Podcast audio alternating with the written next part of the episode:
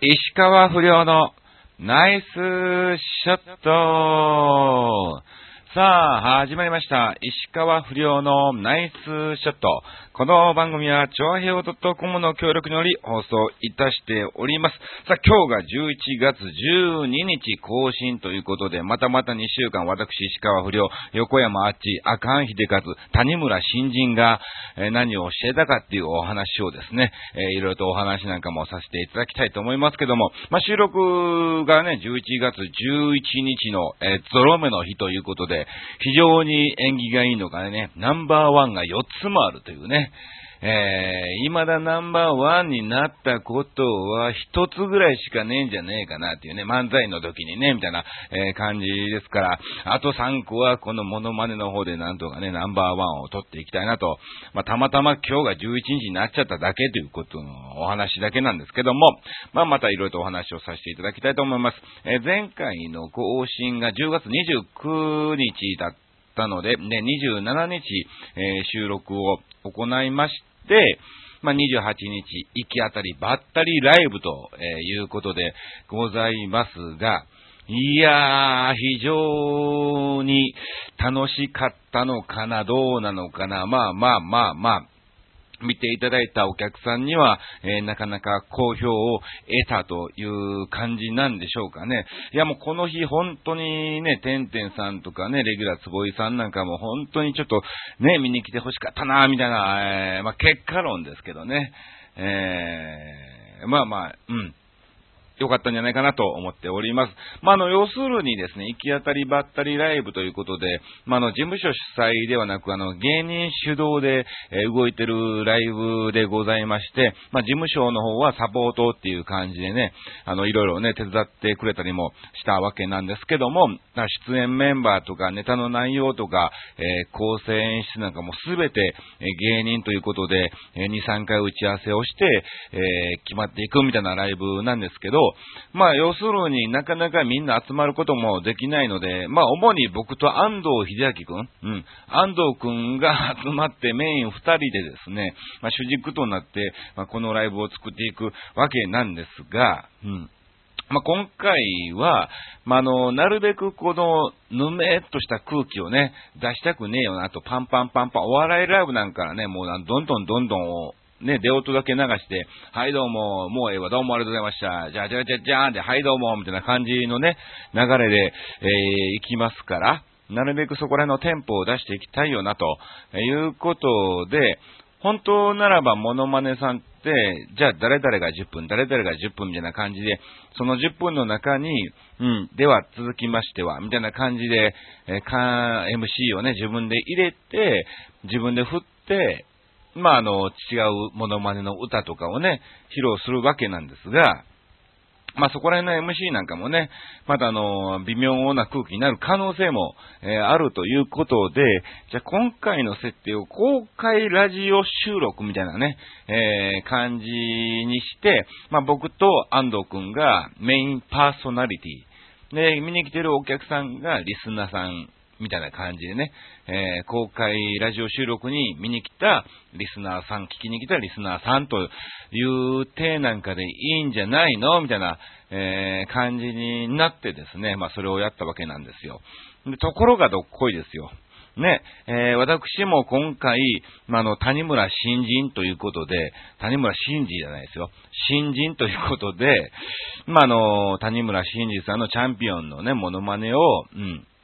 初めて人前で歌うと。ね。ちゃんとお金を払って見に来ていただいたお客様の前で初めて見せるっていう場もあり、えかつ、えーネタコーナーっていうコーナーもあったんでね、その石川不良の別の新ネタバージョン、うん石川不良の新しいちょっとね、場所、バージョンのネタなんかもあったんで、ちょっとそれも見したいということで、要するに二つ二つね、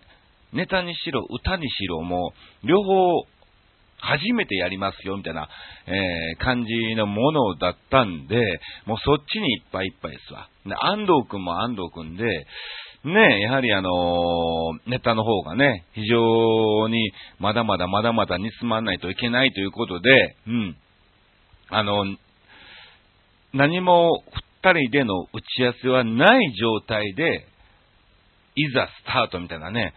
感じになりまして、もう本番直前でさ、どうする？どうする？って何話すの？いや、全く何も考えてない。僕も考えてないですよ、みたいな感じに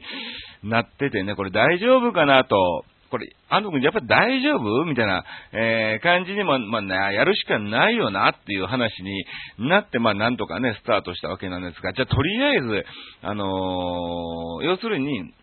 ラジオ収録みたいな感じで、ミュージックラジオ収録みたいな感じですから、えー、振りは全部こっちなんですね。曲の振りみたいなね。うん。なので、じゃあ、あの、その紹介はじゃあ、そこだけ決めときましょうってことで、じゃあ安藤くんやってよってことで、えー、安藤くんが、じゃあ続きましては、うん、工藤静香でなんとかとかそういう曲のね、振りは、じゃあお願いしようってことで、そこだけ決めたんです。あとの中身はもう全くのノープランということで、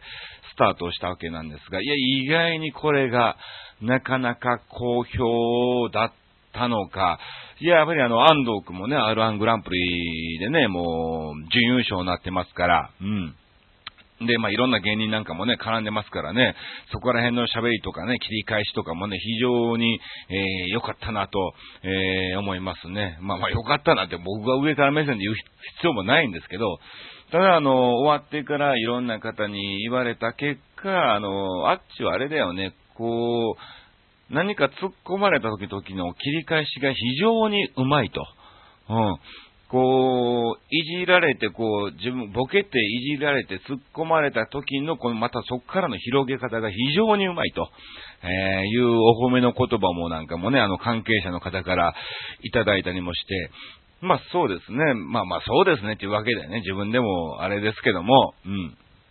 まあまあ、なんとかね、楽しく過ごさせていただきました。で、まあネタの方もね、ちょっとあの、石川不良ということで、名前的に、りょうくんじゃないよっていう意味で不良っていう名前を付けたんですが、どうしてもこの、字体を見ずに耳で聞くだけの文に関しては、あの、ヤンキー、やんちゃな不良の方をどうしてもイメージしちゃうんですって。で、そこであの、キサラに今のビスケッティ佐竹っていうね、吉本の芸人がいてて、吉本の中にもそのモノマネ枠っていうモノマネグループがあるんですって。で、その中で今キサラに出てましてっていう話を、えー、してってですね、キサラじゃあどういう人が出てるのっていう時に必ず僕の名前を出してくれるんですね。でしかも大内に使ってくれるみたいなね、えー、真田聖子さんとか、うん、一木ひろしさんとかね、うん、5じゃないよ、一木じゃなくて一木ねとかね、えー、そういう話をして、あと、石川不良さんっていうね、えー、そこら辺でも必ずもう毎回爆笑が起きると。いうことでね、あの、吉本のその芸人さんも、石川不良ってって、すごいネーミングセンスやねっていうことで、うん。ね、どんな、どんな人なんやろうって。うん。どんなことすんねやろっていうので、もう非常に盛り上がってるらしくてですね、もう勝手に名前が一人歩きしちゃってるような状態で、まあ、ビスケッティが、あの、楽屋でしょっちゅうタバコ吸ってますって言ったら、不良やなっていうね、まあ、そういう切り返しが、えー、あるみたいなね、えー、感じなので、あのー、ちょっとそういう不良バージョンのネタも作った方がいいんじゃないのっていうことで、ちょこっとまあ、あの、まだまだね、あの、完成度の低い安易な部分なんですが、ちょこっと、えー、やってみた結果、まああまりいい手応えはなく、ね、えー、かつなんか僕がダメなんだろうね。不良になれないのね。もう、一応岸田の喧嘩上等の音でですね、えー、登場したわけなんですが、うん。もういきなり敬語使っちゃったからね、お客さんに負けて。ね、もう不良じゃん、その時点で不良じゃねえじゃん、みたいなね、えー、感じにもなっちゃったんで、まあこれは、また、これはね、もうあの、やめるわけではなく、ちょっと煮詰めてから、うん、またどっかでね、えー、披露なんかもしていきたいなと思ってますんで、それが、ね、次のライブなのか、うん、来年、再来年になるのかわかんないけども、まあ、楽しみにね、そういうバージョンもあるというのをね、えー、ちょっと覚えておいていただきたいなと思ってます。そして、えー、歌の方がね、非常に受けましたね。あの、その、今回、行き当たりばったりライブボリューム2っていうのをやったんですが、そのライブの中で一番受けたんが谷村新司です。もうこれはあの、自画自賛ではなく、うん。もうあの、みんなに言われましたからね。もう、今日一ですね、みたいな感じで言われましたんで、ただ、ただただ、まあまあ、あのパターン的にね、あの、すぐに出て歌ったっていうわけではなく、まあ、あの、新潟に行った時に、あの、純子とかタッツンとかね、山口智香がリハーサルをしてるわけなんですわ。で、僕もちょっとこういうところで歌ってみたいから、ちょっとあの、時間あんだったらちょっと練習させて、音源あるから、っていうことで、えー、音をですね、あの、音響さんに渡して流してもらった結果、マネージャーがもうね、あの、歌う直前にね、音を止めてね、もうそれに対して止めんのかいみたいな感じで僕は、えー、突っ込んでですね、で、まあ、あのー、そのね、プール締めの準備をしてたね、あのー、スタッフさんがもう大爆笑みたいなね、えー、感じだったんですけども、そのパターンがまた今回ですね、この使われまして、僕はガチで歌うつもりだったんですが、残念ながらもうそうは問屋はおろさないということで、いや、本当にもう、まあまあ、それも全くね、マネージャーが止めるよとかそういうのも聞いてなかったからね、もうその時点でアドリブでもうすぐ突っ込んで、どないすんねんみたいな感じになって、以上石川不良でしたって言ったら終わったんですが、終わった瞬間にまた音楽が流れ出して、流すんかいみたいなね、また感じで突っ込んだりとかね。まあそういうやりとりがなんだかんだあって、最終的にですね、もう一回歌わされまして、うん。で、まあ、そこもまたね、途中で止めんのかなまた止めない状態でね、でも逆にこっちが止めて、止め、止めていいよ、みたいな、止めろよ、この野郎とかなんか、えー、そんな感じで言いつつ結局歌い切っちゃったみたいなね、えー、感じにもなって、まあまあ楽しく、はい。まあ、お客さんの方もね、非常に喜んでいただいたんじゃないかなと、え、思っております。まあ、次回行き当たりばったりライブは全く予定をしておりません。1月ぐらいにできたらいいかなと思うんですが、まあ、なかなかスケジュールなんかも難しく、どうなるのかわかりませんけども、まあ、新ネタなんかもね、作らないといけないですから、はい。まあ、また、あれ次第告知をさせていただきますので、見に来ていただきたいと思います。さあ、そして、え29日には、キサラの MC の方に行ってまいりまして、こちらも楽しく賑やかに、えやってまいりました。はい。えー、そしてですね、えー11月、えー、1日もキサラ MC でしたね。えー、2日にはですね、えー、東京富士大学、高田馬場にあります東京富士大学の富士祭っていうところにね、え行ってきたわけなんですが、学園祭ですわ。いや、これも嬉しいことにですね、まあ、あの、メンバーが豪華なんですよ。で、今回、まあ、メロディー、君と一緒に MC をさせてもらって、マジックでルークさんね、仲間のルークさんが入って、あとは、お笑い系で吉本が、え、3組入ったわけなんですが、うん。まあ、その3組のうちの1組がですね、インパルスさんで、で、まあ、あの、僕らがね、もう着替えて準備をした頃に、インパルスさんが入ってきて、堤さんに、がね、入ってきたんで、ね、ご挨拶をしに行ったんです。おはようございます。今日 MC させていただきます。石川不良です。お願いします。みたいな感じで挨拶をしに行くとですね、まさかこんなところで不良くんに会えるとは、みたいな感じで、あ、知ってくれてんねや、みたいな、あ、嬉しいなと思いつつ、ちょっと、ちょっと、ちょっと一緒に写真撮ってって言われてね、あ、いい、いいっす、いいっすよ、みたいな。ちょっと僕も撮らせてもらっていいですかということでね、お互いに写真をね、撮らせてもらって、まあ、あの、つつみたさんはすぐにですね、ツイッターの方にね、はい、えー、上げてくれてね、本当に、わ、嬉しいなぁと思って、うん。ね、インパルスのね、堤下さんというのはもうね、今やもうメディアでも大活躍されてますから、その方が僕のことを知っていただいてるってことは、まあまあ、業界の中でもどっかしらで僕の名前なりね、石川遼のモノマネをしてる芸人がいるっていう話題が出てるっていうことなんで、ね、全く何もない状態ならば、全くね、皆さんも知らないわけですから、いやー、嬉しいなと思ってね、うん。まあまあ、頑張ってればそのうち何かがあるんじゃないかなと。えー、まあ、期待せずに、はい、コツコツと頑張っていきたいと思います。さあ、そして、えー、またまた6日に秋皿 MC を行ってきまして、えー、8日、はい、8日にはですね、え土浦の方でですね、蕎麦祭りっていうのがですね、開催されまして、えそちらの方にですね、石川不良とメロディー君が、えまたまた同じコンビで行ってきたわけなんですが、うん、あのこの時にですね、あの、ボイトレを行って、まあ、キメロディ、君へもボイトレに行ってるんですね。で、そのボイトレに行ってる先生、まあ、先生というか仲間の芸人、夏美さんなんですがね、えー、夏美さんが偶然、偶然、まあ、あの、そっち、家がね、そっち方面だったんで、まあ、あの、蕎麦祭りがあるということで、あお父さんと、親さんと蕎麦でも食いに行くかということで、えー、酔ったらしいんですわ。ほんならステージ見てたら、あの、俺と君が出てきてびっくりしたみたいな感じにね、えー、なりまして、声をね、かけてくれたわけなんですが、びっくりしたよ、みたいな。うん。え、こっちもびっくりしましたよ、みたいなね。まあまあ、あの、地元ですからね、えー、来られててもおかしくもないのかなとは思いますが、まあ連絡もしてなかったんでね、本当に偶然っていうことで、ね、まあまあ終わってから、あの、なすみさん時間ありますかということで、うん、今日別に何もないよということで、じゃあ3人でカラオケでも行きますかということになってね、えー、終わってからカラオケの方に行ってきましたよ。いや、これもまたね、あのー、遊び、半分遊びなんですが、半分新ネタさ、もう半分以上新ネタ探しだよな。うん。とりあえず、どんどん歌っていいよ、ということで。だから自分の地声とか、まあ今まで歌ってたカラオケとかそういうのの中で、じゃあ、今、やっている練習以外に今後やっていこうかなと思うようなモノマネのレパートリーを増やしていきたいですから、このね、今の声を聞いて、じゃあ、誰に似てるとか、まあまあ、あの、こういう人ならできんじゃない？ちょっとこれ歌ってみてとか。うん。まあそういうのをやりとりをね、ずっと、えー、やってましてね。まああのー、一応ですね、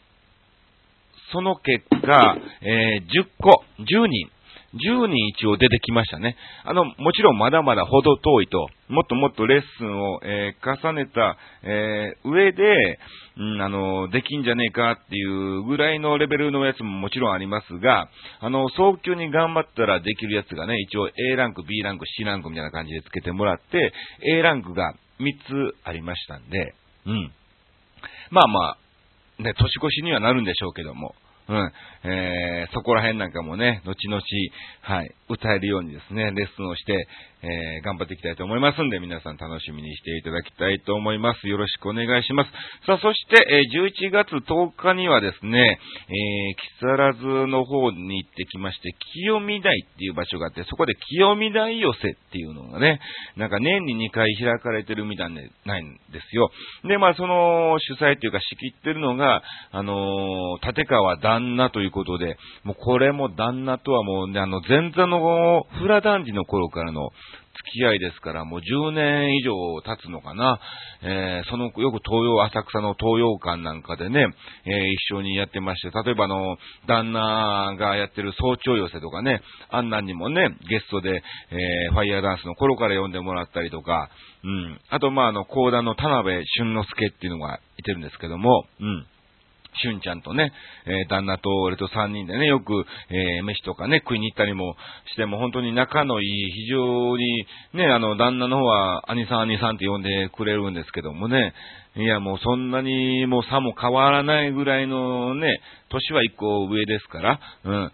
まあ、あの、ね、仲間の芸人ですわ。ね、まあ、その旦那がやっているということで、まあ、あの、その寄せの方にですね、色物として、えー、入れていただきまして、まあ、あの、左団次師匠、立川、えー、左団次師匠と旦那と、えー、江戸屋招き猫師匠ですね。はい。えー、そして石川不良と、あと、立川孫子という前座さんがいまして、そのメンバーで行ってきました。いや、これがですね、あれなんですよ。うん。あのー、ネタの時間が、はい。えー、森さん何分ぐらいやられます？何分ぐらいベストですか ?5 分と言ったら、ええー、みたいな感じで言われまして、いやいやいやいや、そうだよね、もちろんね、ってことでね、何分ぐらいすればいい？そうですね、じゃあ20分ぐらいお願いしますということでね、言われました。20分ですかーって。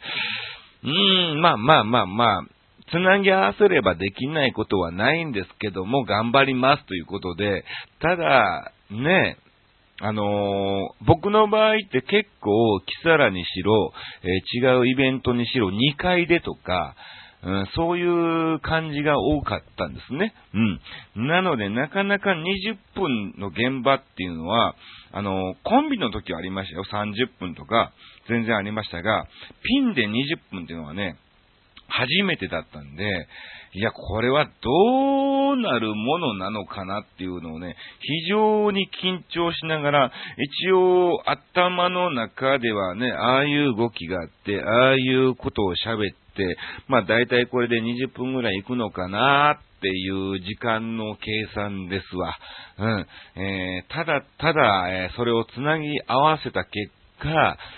どうなるかっていうのをね、えー、一度も経験したことがなかったんで、これが今回の、え、テーマでありますよ。ね、え、ここ最近で、まあ、あの、初めて、うん、挑戦したことということなんですが、ま、初めて20分間のピンネタを一人で続けてやったっていう挑戦ですね。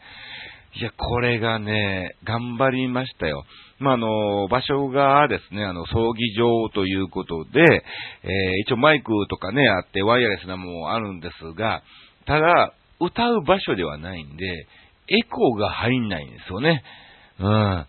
エコーが入んない状態で、しかもね、いい音響ではない。まあ別に葬儀場ですから、いい音響は必要ではないところなんですよね。うん。まあまあそこそこ皆さんに聞こえるぐらいの、えー、音響設備さえあれば何の問題もない、えー、ところなんですが、いざモノマネをするってなった時に、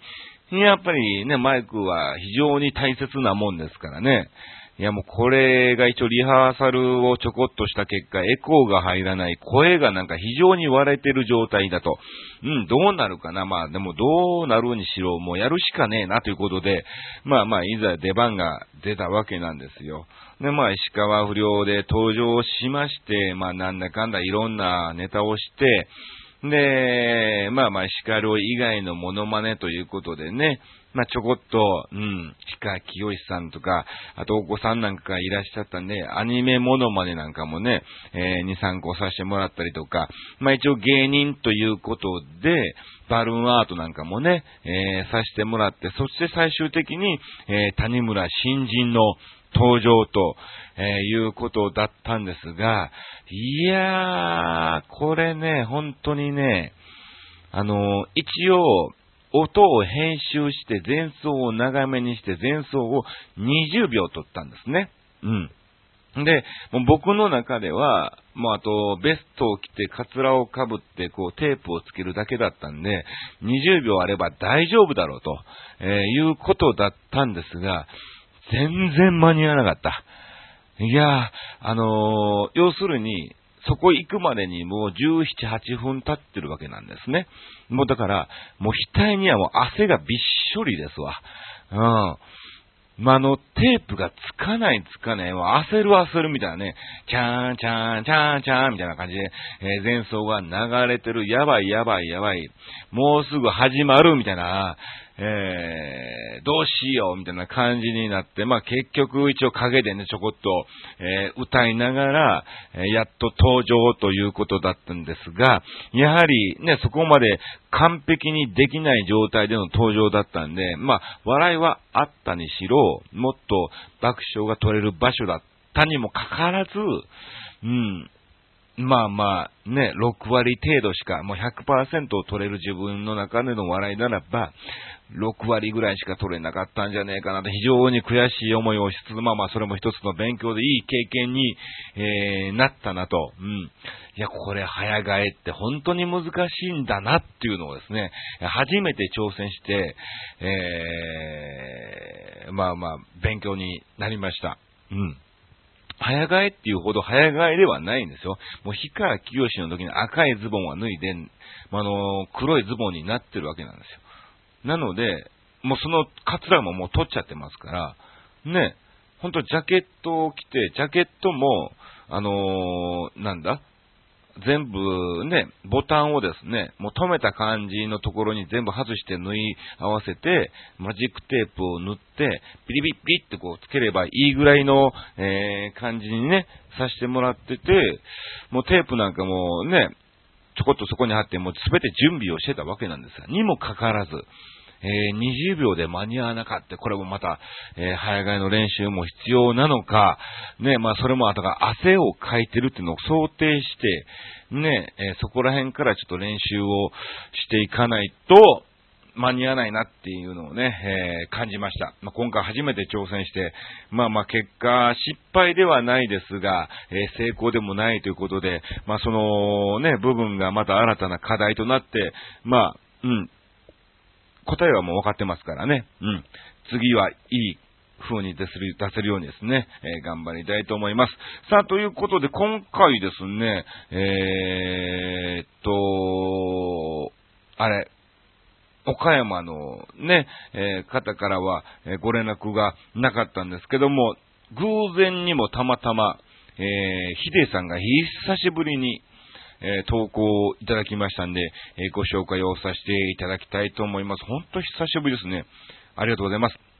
えー、不良くんこんばんは、どうもこんばんは。えー、ご無沙汰してますかお元気ですか？元気ですよ。えー、毎度のことながら投稿をサボっててすみません。とんでもない。もうヒデさんも今も大活躍ですからね。もうあちこちに日本全国を飛び回ってて、いろんなところからもう引っ張りだこの状態ですから、ちょっと本当に僕よりも確実にね、売れる階段を登っていかれてますからね、ちょっと売れた時にはなんとかもうね、あの、階段ではなくこうね、エレベーターでこうね、こう引っ張り上げていただきたいなとと思いますけども、えー、初めて挑戦したことですが、この年になると初めての経験っていうのはあまりないんですよね。まあそうですよね。そんな中、マニュアル車の運転をしました。おー。マニュアルですか？オートマではなく、正確には初めてではなく、教習所で運転をしていましたし、えー、免許習得後も10代の時に2度だけ運転していたので、約20年ぶりということですね。ほほほほほほ。20年ぶりですか。えー、普段はオートマばかりですが、マニュアル車は操作が多いし、気を抜くとバックしたり、演出をしたりするので少し不安でした。そうなんですよね。うん。あのー、要するに、左足でね、こう、ウィーンとこうね、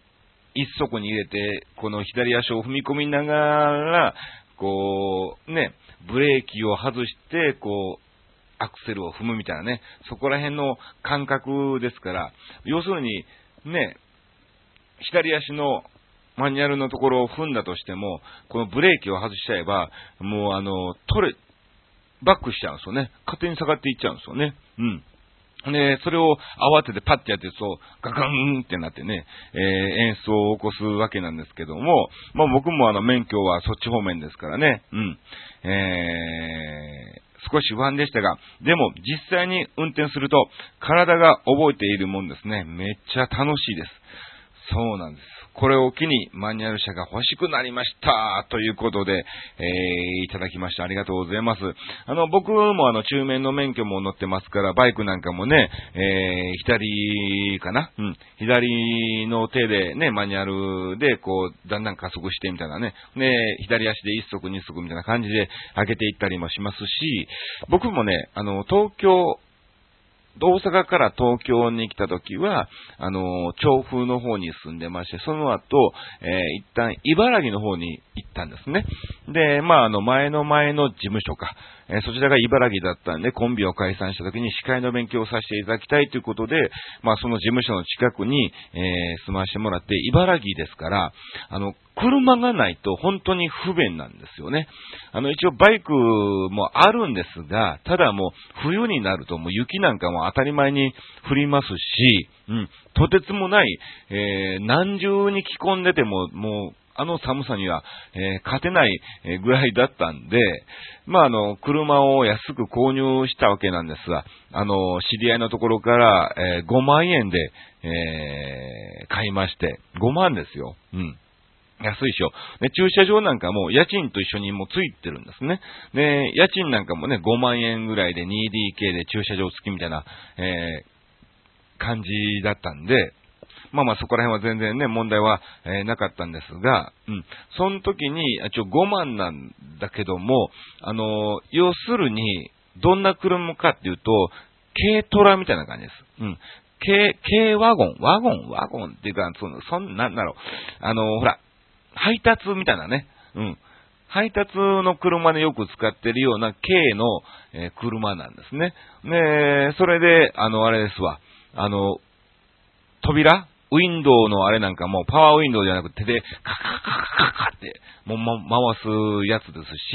し、ね、しかももうマニュアルということで、